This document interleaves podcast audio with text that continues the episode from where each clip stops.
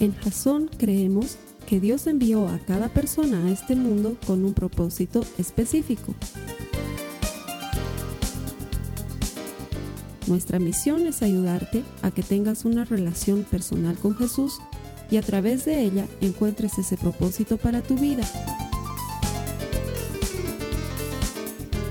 Queremos ayudarte a alcanzar ese propósito. Es nuestra oración que este podcast te ayude a tener visión, a tener jazón.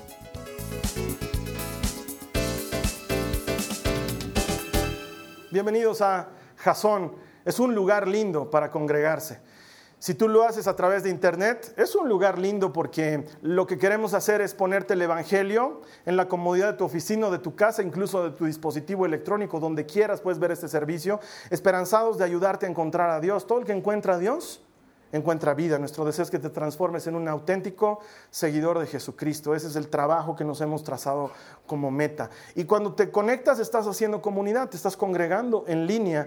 Y quizás, como algunos otros hermanos que se les ha ocurrido hacerlo en México o en Colombia, tú te animes a invitar un par de vecinos y decirles: los miércoles en la noche pueden venir a mi casa, vamos a ver algo en el internet. Y quién sabe, puedes formar una pequeña comunidad en tu casa y utilizar los recursos que ponemos a tu disposición gratis para que la palabra de Dios siga transformando vidas como lo viene haciendo desde el inicio de los tiempos. Gracias por conectarte y que el Señor recompense tu esfuerzo. A los que vienen aquí todos los domingos, gracias por venir. Venir a la iglesia es una elección, podrías no venir, pero cada vez que vienes Dios hace algo poderoso por tu vida. Ya de entrada algo tiene que hacer, porque yo desde aquí los veo lindos y ya el anterior domingo ha habido un hermano que me ha dicho: vienen feos, Carlos Alberto, hay feos que vienen a Jazón. Entonces ya algo debe pasar cuando cruzas el umbral de la puerta, porque yo te veo lindo o linda. A ver, mira las personas que están a tu lado, no sé si recibes el mismo balde de espíritu que yo, pero a ver, dale una miradita al hermano que está, a la hermana que está, con respeto. No estés mirando, hermano, mira a la cara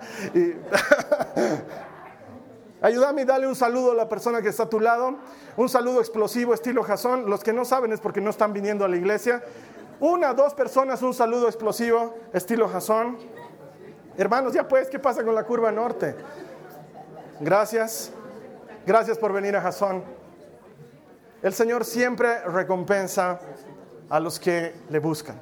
Si tú estás aquí hoy, es porque estás buscando a Dios y no hay manera de que salgas de este lugar sin recompensa. Él es así, Él es bueno.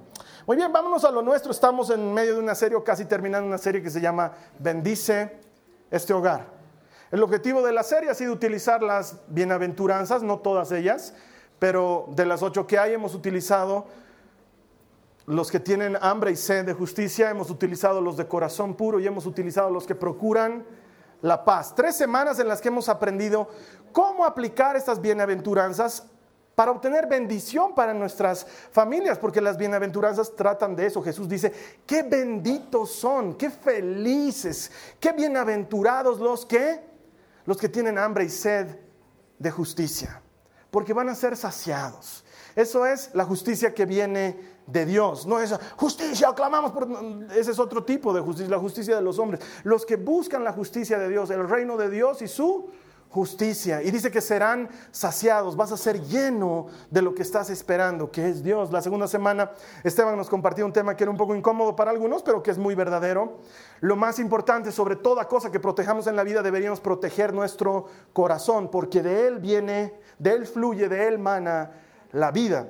Y cuando cuidas tu corazón, cuando lo mantienes puro, Jesús dice: qué felices, porque verán a Dios. Y hay gente que lo ve a Dios todo el tiempo. Y no estoy hablando de esos hermanos loquitos que dicen: está allá, digamos, y van a una reunión diciendo que está Jesús. No, estoy hablando de esos hermanos que han logrado, por medio de mantener su corazón puro, la habilidad de ver a Dios en su esposo o en su esposa, la habilidad de ver a Dios en su trabajo, la habilidad de ver a Dios en su familia, la habilidad de ver a Dios en la dificultad. La habilidad de ver a Dios en los momentos amargos, porque han mantenido su corazón puro. Y eso es algo que comienza por uno mismo. La tercera semana, la anterior, veíamos: qué felices son los que procuran la paz. Cuán bienaventurados son aquellos que buscan la paz, que enfrentan los problemas con amor y que resuelven los problemas con amor, porque son como su Padre. Serán llamados hijos de Dios, se parecen a Él. Han sido 3 semanas que a mí me han parecido muy útiles para la familia. Y si tú tienes familia, estoy seguro que tu deseo es que en lugar de que haya guerra de comida, pero no de las buenas, sino de las malas, es que haya paz en tu hogar, que sea un hogar cristiano. Y te cuento que de eso se trata el mensaje de hoy. Porque si has elegido tener un hogar centrado en Jesucristo, la vida se torna un poco diferente. En Bolivia, que es desde donde te llega este mensaje, la mayor parte de la gente dice ser cristiana. La mayor parte de la gente dice ser cristiana. Sí, y se hacen frecuentemente encuestas. La gente dice, sí, creo en Dios, sí, soy creyente. Pero de ahí a que seamos realmente cristianos, hay una brecha. Porque cuando eres cristiano, eres una contracultura. Y si tú has decidido que tu familia sea una familia centrada en Jesucristo, debo advertirte que vas a sufrir persecución. Y entonces hay algún hermano que dice, ay, menudo domingo al que tenía que venir a escuchar esto. Gracias, Carlos Alberto. A ti pues te perseguirán porque eres predicador y eres medio raro. Pero a mí no. No, te cuento que es inevitable. Porque lo que hoy en día se considera normal está bien roto y bien podrido. Es normal que las chicas se vistan como si fueran a trabajar en las esquinas cuando salen a las fiestas. Es normal que el único motivo por el cual los jóvenes se reúnan es para tomar. Es normal que el único motivo por el cual los adultos se reúnan es para tomar. Es normal que si te han despedido, tomes. Es normal que si te han dado un nuevo empleo, tomes. Si tu mujer se fue, tomar. Si tu mujer volvió, tomar. O sea, y es normal. Nadie se asombra un lunes en la mañana en la oficina, que alguien llegue oliendo a trago. No es como que dices, estoy oliendo a trago, sino que se han farreado. Es normal, pasa siempre. Es normal que hayas organizado un partido de fútbol de amigos sábado en la mañana y muchos no aparezcan. ¿Por qué? Porque lo normal es que se pierdan el viernes. Es lo normal. Nadie se escandaliza de que un marido se pierda de su casa 2, 3 días. Es normal. Es normal que las chicas y los chicos hoy en día tengan relaciones sexuales antes de casarse y hayan madres solteras por todas partes. Es normal. Y las personas mayores dicen, no es normal, en mi época no era así. Pero lastimosamente ahora lo normal está podrido, se ha torcido. Y entonces cuando tú decides ser anormal y le dices no a una reunión de amigos donde sabes que van a tomar hasta morir, el raro eres tú. Y cuando tus amigos arman toda una fiestita porque se está casando el fulano y nos vamos a ir a la barra americana, y tú dices, yo paso, no quiero ir. ¿Qué pasa? ¿Qué, eres del otro equipo? Porque podemos ir a la otra barra también. Porque hoy en día eso es normal. El raro que no quiere ir, eres tú. Hoy en día es normal que hagas un negocio y le saques una buena tajada a ese negocio, aunque hagas algo turbio. Es normal. Y cuando no quieres sacarle una buena tajada, cuando todos están repartiendo lo que han obtenido, ¿no? Y tú dices, no, a mí no me den, los perjudicas. Se enojan y te dicen, ¿cómo pues? Por tu culpa ya nadie va a querer recibir, no nos van a querer dar. Recibí nomás. Ya después tú verás, dale a tu iglesia si quieres. No lo uses si quieres. Porque lo normal está podrido, está roto. Y ahora es importante ser anormal desde la perspectiva del mundo, pero estar bien con Dios. Y eso trae persecución. Trae persecución desde un inicio. Y quiero decirte una cosa, soy consciente que la persecución que nosotros sufrimos no se parece a la persecución que se vive en muchos lugares del mundo, donde hablar de Jesucristo o reunirse en torno a la Biblia está penado con muerte. Y mientras nosotros nos damos el lujo de elegir si vamos a la iglesia el domingo o no, hay hermanos que se mueren por ir a una iglesia y no pueden, porque si lo hacen van a ser condenados a muerte. En este mismo momento hay gente presa en muchos lugares del mundo por creer en Jesucristo y no van a salir mañana, sino que la única forma en la que pueden salir es muriendo. Entonces estoy consciente que la persecución que nosotros sufrimos es pues persecución cero, ¿no ve? O sea, como la Coca-Cola cero, baja en calorías. Realmente nuestra persecución es, ay, me han sacado del grupo de WhatsApp, digamos, ¿no? He dicho que no veamos esas fotos y me han sacado del grupo de WhatsApp. Es persecución, pero no se parece, no es nada comparado con me van a matar por haber estado entregando Biblias. Sí, es completamente distinto. Entiendo que hay ese tipo de persecución y que se vive así en otras partes del planeta. Y sin menospreciar eso, a lo que quiero enfocarnos hoy es al tipo de persecución que nosotros podemos vivir, porque es milenial. Desde el momento en que alguien decide seguir a Cristo, tengo que advertírtelo, hay oposición y hay persecución. No lo digo yo, lo dice Jesús. Acompáñame en tu Biblia, Mateo 5, los versos 10 al 12. Mateo 5, 10 al 12. Sigue hablando Jesús en las Bienaventuranzas y dice, Dios bendice a los que son perseguidos, ayúdame en esta parte, por hacer lo correcto, porque el reino de los cielos les pertenece. Dios los bendice a ustedes cuando la gente les hace burla y los persigue y miente acerca de ustedes y dice toda clase de cosas malas en su contra, porque son mis seguidores. ¡Alégrense! Estén contentos, porque les espera una gran recompensa en el cielo. Y recuerden que a los antiguos profetas los persiguieron de la misma manera. Me encanta porque con eso Jesús, a los que creemos en Él, nos pone en un club bien especial. Otra vez hablando del WhatsApp, es como cuando te sientes elegido porque odio que hagan grupos de WhatsApp y me metan sin mi permiso, pero a veces hay un grupo especial donde dice expresidentes de la República y pum, tú entras ahí y dices, wow, ¿qué hago en este grupo? Y te sientes especial porque el grupo es especial. Jesús dice los perseguidos, los que por mi causa, por mi nombre, reciben burlas y son molestados y son tenidos a menos, han pasado al grupo de WhatsApp de los profetas. Y estás al nivel de Elías, de Jeremías, de Moisés. Porque ellos no la pasaban bien. Por seguir a Dios, recibían exactamente el mismo trato. Persecución y burlas y hacerte a un lado es parte de esto y tengo que advertírtelo. Vamos a ser perseguidos por hacer lo correcto. Esto viene desde la época de Caín y Abel. Cuando Caín lo mató a Abel, no lo mató porque Abel estaba yendo a la iglesia. No lo mató porque era líder de alabanza o porque oraba lindo. Lo mató porque Abel hacía lo correcto y Caín no. Y cuando tú haces lo correcto, incomodas al resto. Es algo que deberíamos entender.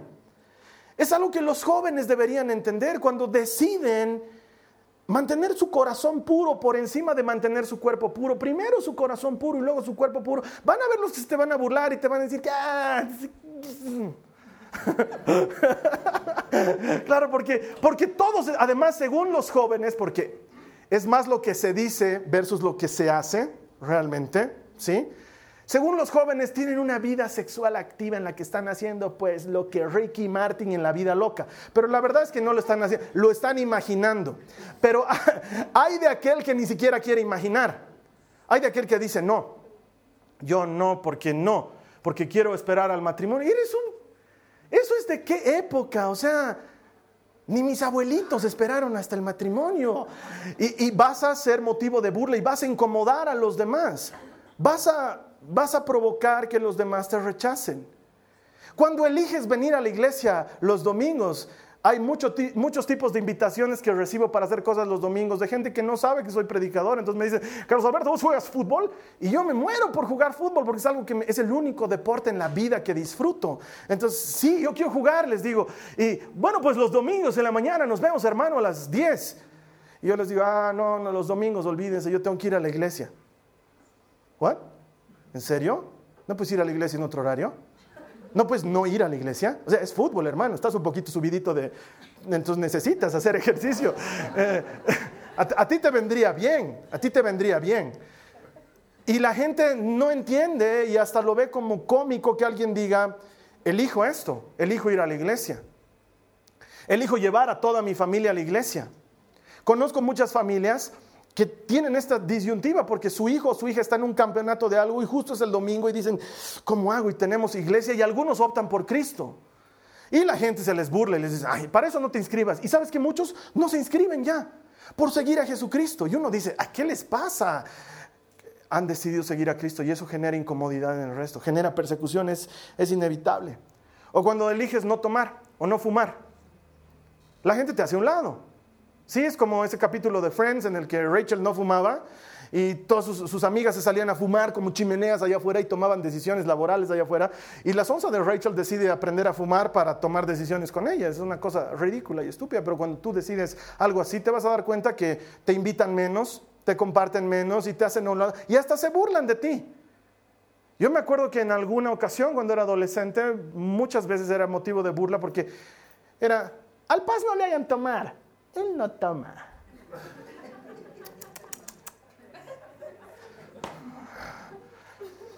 Porque la gente se burla cuando haces algo que es correcto. Pero cuando te mueres por alcohólico, ¡oh, qué macho! ¡Qué macho! Entonces tienes que estar listo para esto. Entonces la pregunta que debería surgir en este momento como padre de familia sobre todo es, ¿qué hago, Carlos Alberto? ¿Qué hago? ¿Puedo evitar la persecución? No, no la puedes evitar, pero sí hay algo que puedes hacer. Lo que te voy a enseñar hoy tiene que ver con entrenarte a ti y entrenar a tu familia para la persecución. Porque va a haber, inevitablemente, estás con Cristo y te persiguen o estás contra Cristo. Y es así nomás. No hay más. Me gustaría darte otra opción, pero no existe. Estás con Cristo y vas a ser raro para el mundo o estás contra Cristo y eres raro para Dios. Tú eliges. Entonces, como hemos dicho la primera semana, mi casa y yo serviremos al Señor. Carlos Alberto, nos entrenaremos. Eso es lo que debería decir. ¿Qué tengo que hacer para entrenarme a mí y a mi familia a ser diferentes a lo que el mundo maneja como un estándar? Bueno, pues vamos a aprender lo que hay que hacer primero. Número 1, espera la persecución, porque va a llegar. Espérala porque va a venir y enséñale a tus hijos desde chiquitos que van a recibir persecución. Dales persecución en pequeñas dosis. Es lo que hago yo con la Nicole y con la María Joaquina. Con la Nicole tengo un tiempo de conversación muy interesante cada que salimos de mi casa y la voy a dejar al colegio. Es tiempo en el que ella y yo podemos charlar de muchas cosas y siempre le digo, hijita, hacer lo correcto nos hace ganar enemigos, no te vas a desanimar por eso. Un par de semanas atrás he estado teniendo problemas y en mi casa le hemos estado enseñando a actuar como cristiana y a comportarse como cristiana y a no pelear cuando pelean con ella y a no agredir cuando la agreden.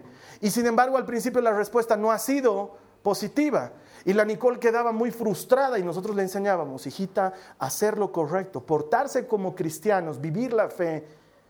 No es para que la gente nos aplauda, al contrario, la gente se nos va a oponer.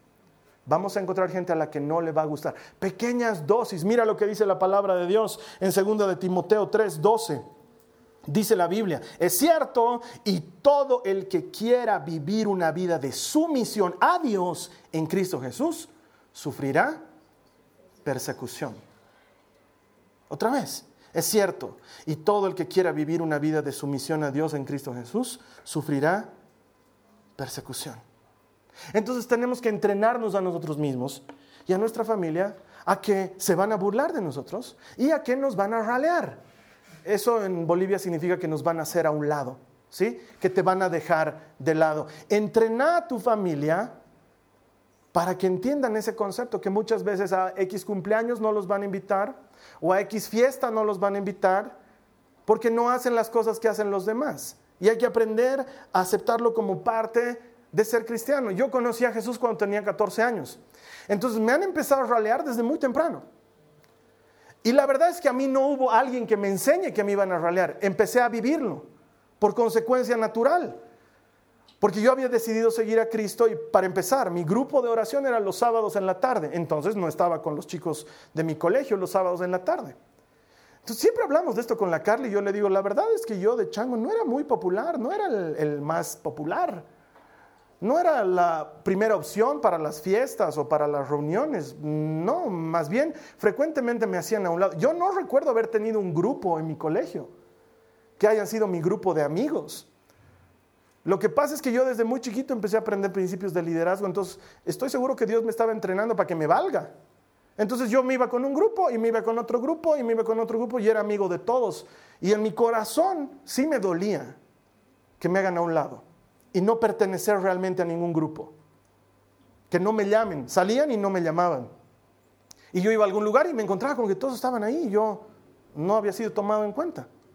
Y entendí desde muy joven que ese era el precio de ser cristiano. Y aprendí a vivir con ello. Y aún hoy me sigue pasando lo mismo.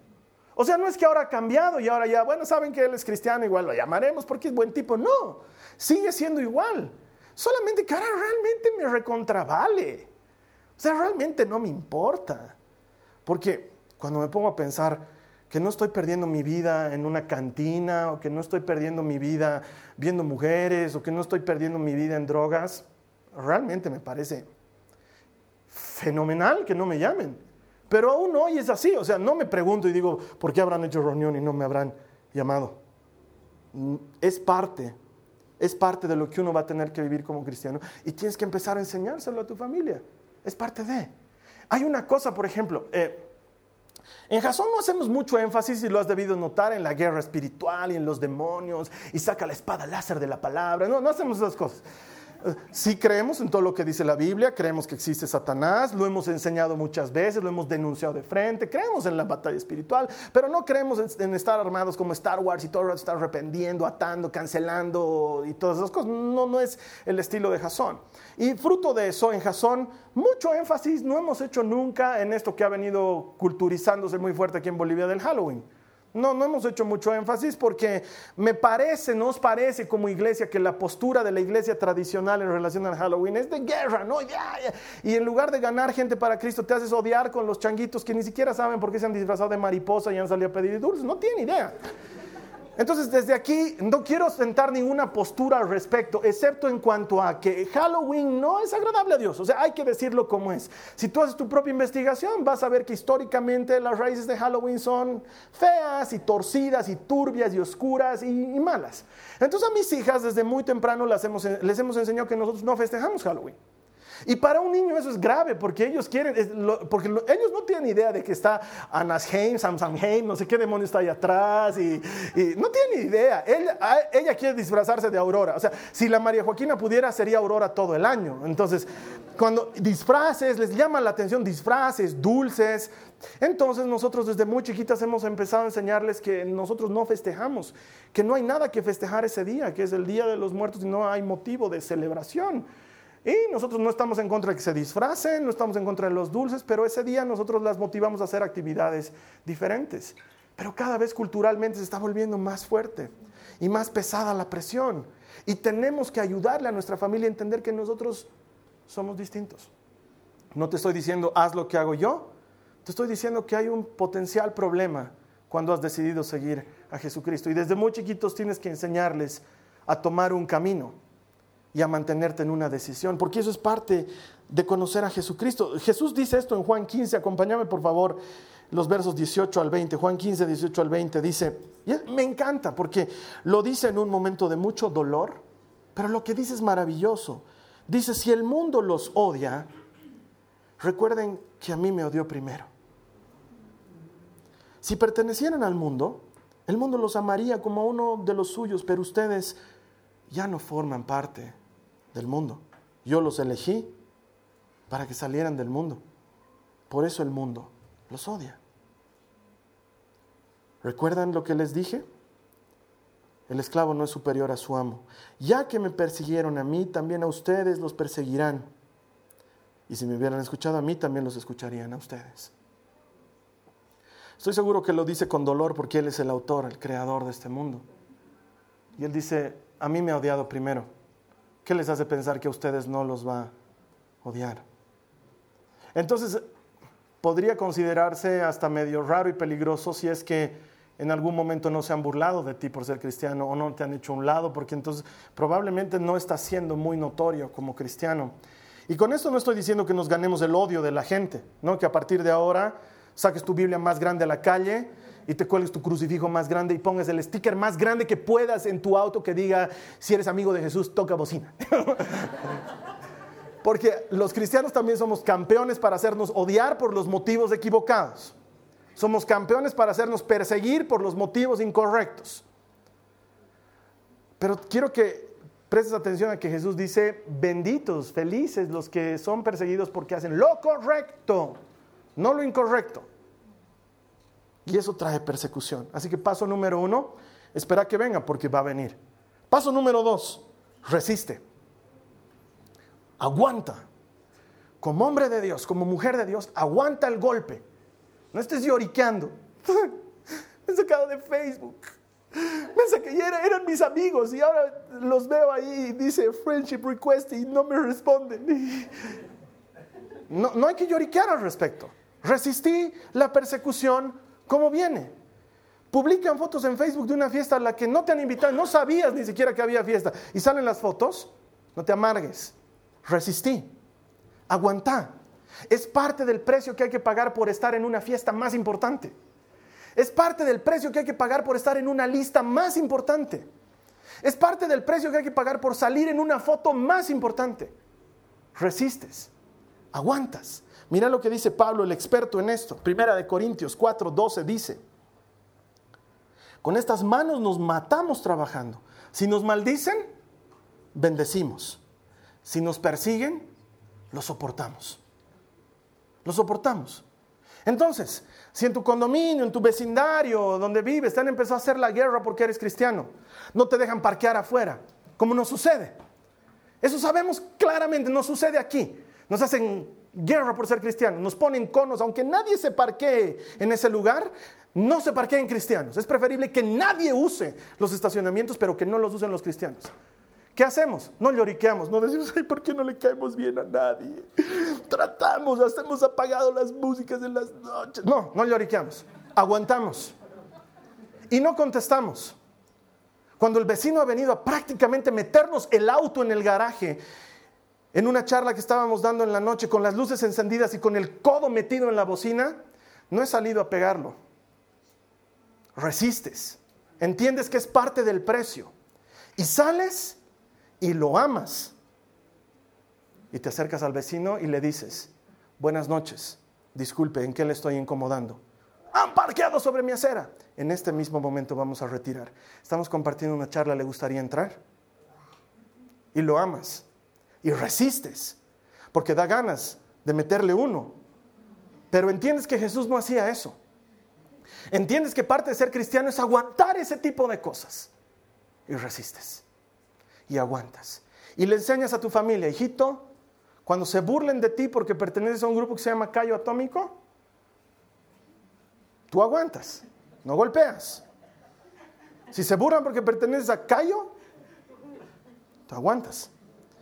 Si se burlan de Jazón, aguantas. No respondes. Resistes. Porque eso es lo que hacemos los cristianos. No nos peleamos con otros por ser cristianos, que es la cosa más tonta que un cristiano puede hacer. Pelearse con otra persona por ser cristiano. No, resistimos. Aguantamos el embate. No nos quejamos ni tomamos represalias. Y entonces nos parecemos más a los discípulos que dieron su vida por cosas como estas. Porque en esa época llenaban un coliseo de espectadores y metían leones hambrientos y mandaban a cristianos allá adentro para que elijas si querías seguir siendo cristiano y morir devorado por un león o si querías pasar al público a aplaudir. Y un cristiano resiste. Ese es nuestro linaje. De esa descendencia provenimos nosotros, de valientes que están dispuestos a dar su vida. Y entonces cuando el golpe llega, cuando te despiden por ser cristiano, no porque has hecho malas cosas, sino porque has hecho bien las cosas y estás incomodando a los demás. Cuando te sacan de tu grupo porque eres cristiano, cuando ya no te tienen en cuenta porque eres cristiano, cuando tu chica te termina porque eres cristiano, o tu chico te termina porque eres cristiana, resistes y aguantas porque está en nuestra sangre, es parte de nuestra familia. Es lo que venimos haciendo desde hace miles de años atrás. Uno resiste y uno aguanta. Es muy importante entender esto. En otras partes del mundo, cristianos como nosotros, menos bendecidos en muchos aspectos, siguen dando su vida por el evangelio. ¿Por qué no lo deberíamos hacer nosotros con persecuciones tan simples? Me acuerdo que cuando tenía más o menos unos 22, 23 años, empecé a trabajar en televisión. Y ni bien empecé a trabajar en televisión, empecé a sufrir de todo. Porque ¿sabes qué? Hay una persecución obvia que uno sufre de los que incomodas en el mundo. Y con esto no estoy diciendo que en el mundo es un desastre. Hay gente muy buena que lo único que necesita es conocer a Jesús. Pero lo peor es cuando la persecución la sufres desde adentro. Los que me empezaron a hacer pomada fueron mis hermanos cristianos. Por salir en la tele, en un programa que no era cristiano. Porque claro, no estaban acostumbrados a ver al predicador en un programa de televisión para jóvenes. Entonces les pareció un escándalo. Y fue terrible, fue tan terrible que tuve que renunciar a mi trabajo en televisión. La presión al interior de mi congregación fue tal que tuve que renunciar a mi trabajo en televisión. Y cuando fui a renunciar, nunca me voy a olvidar, entré a hablar con la productora y le dije, bueno, con la dueña del canal, le dije, ya no puedo seguir trabajando aquí.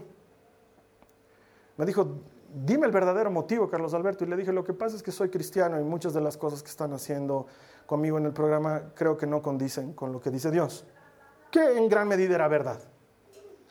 Entonces me dijo, ¿y vas a dejar de ser estrella de televisión por ser cristiano? ¿Sí? Sí. Ok, Carlos Alberto. Entonces, trata de que la puerta no te golpee cuando salgas. Porque era realmente estúpido. Si ustedes supieran con quién he hablado para renunciar, pero no voy a decir con quién. Pero eso no me debilitó. Salí de ahí fuerte. Y dije, Señor, debes tener algo mejor para mí. Y lo recibes y pagas el precio. Y sigues adelante, porque entiendes que ser cristiano no a todos les va a agradar. ¿Y sabes qué es lo mejor? Que si pasa en tu familia, eso une a la familia y la fortalece. Cuando la familia empieza a sufrir persecución y juntos en la familia nos ayudamos, de repente la familia se vuelve fuerte. Cuando tu identidad como familia es fuerte, la presión social es débil. Y viceversa. Cuando tu identidad como familia es débil, la presión social es muy fuerte. Entonces tienes que aprender a resistir. Tienes que lograrlo. Es parte de. Primero, esperas que venga la persecución. Segundo, resistes. Y tercero, quizás el más importante, lo asumes. Lo asumes. Es parte de lo que tengo que vivir. Y lo abrazas como si fuera tuyo. Ya no lo rechazas, ya no escapas, es parte de. Y lo vives diariamente y entonces ya no te espanta. Ya ni siquiera estás preparado para recibir el golpe. Es parte de tu vida. Y se vuelve normal en ti. Mira lo que dice Pedro. En 1 Pedro 4:16 dice, en cambio, no es nada vergonzoso sufrir por ser cristianos. Alaben a Dios por el privilegio de que los llamen por el nombre de Cristo. ¡Qué cosa más increíble! Alaben a Dios por el privilegio de que los llamen por el nombre de Cristo. ¡Qué lindo que te insulten por cristiano! Eso está diciendo Pedro. Que te hagan a un lado por cristiano. Te están asociando con el nombre de Cristo. No sufras por eso. Abrázalo. Es parte de la vida. Cuando se burlen de ti porque bendices los alimentos antes de comer. Cuando se burlen de ti porque todos tus amigos están saliendo de la oficina directo a... Tú ya sabes hacer qué cosas y tú no quieres hacerlas. Cuando se burlen de ti porque has decidido... darle más días en tu semana a Dios. Y ahora vas a un estudio bíblico, y ahora sirves a los necesitados, y ahora estás y la gente te dice, oye, ¿qué ha pasado? Pues que nuestro miércoles de póker, ese es tu club de la pelea, nos está quitando nuestro miércoles de póker. Te cuento que me estoy haciendo más hombre en el club de la pelea. Entonces lo abrazas y lo asumes y se vuelve parte de ti. Y te hace más fuerte. Porque la persecución es dura y uno tiene que estar preparado para eso. Pero es más dura cuando viene de casa. Es más dura cuando viene de los que has considerado tus hermanos toda la vida. Y la asumes. Y resistes como hombre de Dios, como mujer de Dios. Nunca me voy a olvidar cuando iniciamos Jazón. hace un poco más de 6 años. Cuando iniciamos Jazón, nosotros salimos por la puerta grande, sin pelearnos con nadie, con la bendición de quien hasta entonces había sido mi líder, con la bendición de quienes habían sido mis hermanos, con lágrimas y con promesas de que nuestros hijos iban a crecer juntos. Pero ni bien salimos, lo primero que empezó fue persecución y hablar mal de nosotros y hablar mal de mí. Fue lo primero que empezó a pasar. No esperaba el golpe que venga de ese lado. Lo esperaba de cualquier otro, menos de ese lado. Y vino de ese lado. Y entonces lo asumimos como parte de lo que teníamos que hacer. Porque yo siempre decía que hemos abierto un burdel, hemos abierto un bar, hemos abierto una pista de reggaetón para que le prohíban a la gente acercarse a mí, para que le prohíban a la gente visitarnos, para que fichen a cualquier persona que cruce la puerta de mi casa porque probablemente sea reunido en esa cosa que ha hecho el Carlos Alberto que se llama Jazón. ¿Qué era Jazón? Era algo malo y me dolía mucho. Hasta que un día charlando con mi esposa dijimos, no podemos permitir que esto pase. Y después de entender lo que Dios quería para nosotros, dijimos, a partir de hoy Jazón es público. Todo lo que hacemos es absolutamente público y si a alguien le gusta, que le sirva y que lo ayude a crecer y si a alguien no le gusta, que no lo vea. Y lo asumes como parte de tu vida y empiezas a vivir así. Empiezas a saber que no a todos les vas a gustar. Empiezas a entender que no todos te van a querer. Que por más que estés haciendo lo correcto, va a haber gente que va a hablar mal de ti y te va a clavar el puñal en la espalda. Y caminas con el puñal. Vives con el puñal en la espalda. Y cada puñal se transforma en una medalla de guerra. Porque estás resistiendo eso por Cristo.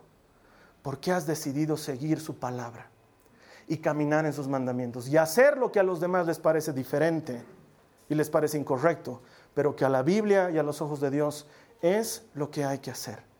Y lo asumes y sigues caminando. Y entonces Jesús dice que felices los que sean perseguidos por mi causa. Qué felices los que reciban burlas por mi nombre. Qué felices. Porque grande es su recompensa. Porque el reino de los cielos le pertenece. Porque han entrado un club selecto de hombres y mujeres que fueron perseguidos de igual manera antes que ellos. ¡Qué felices! Pedro dice, ¡qué felices! Porque son llamados por el nombre de Cristo. ¡Qué bienaventurados! Entonces, ¿qué vas a hacer tú? ¿Qué vas a hacer ahora? ¿Cómo vamos a salir de Jazón? ¿Enemistados con el mundo? ¿Enemistados con la gente que no nos quiere? ¿Enemistados con la gente que habla mal de nosotros? ¿O que se burla porque hemos seguido a Cristo? ¿O vamos a salir felices? Felices por haber elegido este camino. Mejor aún, felices porque el camino nos ha elegido a nosotros. Porque no hemos hecho nada para elegirlo a Él. Él nos ha elegido a nosotros. ¿Y vamos a soportarlo? ¿Y no vamos a vivir quejándonos de eso y lloriqueando por todas partes que me persiguen, que no me quieren? Vamos a vivir felices por ser llamados por el nombre de Cristo. ¿Qué vamos a hacer al salir? No sé tú. Yo ya he tomado mi opción hace muchos años atrás cuando tenía 14 años. He aprendido a vivir así. Mi esposa y yo vivimos así hace mucho tiempo. Le estamos enseñando a nuestras hijas a vivir así. Y queremos que ellas les enseñen a sus hijos a vivir así.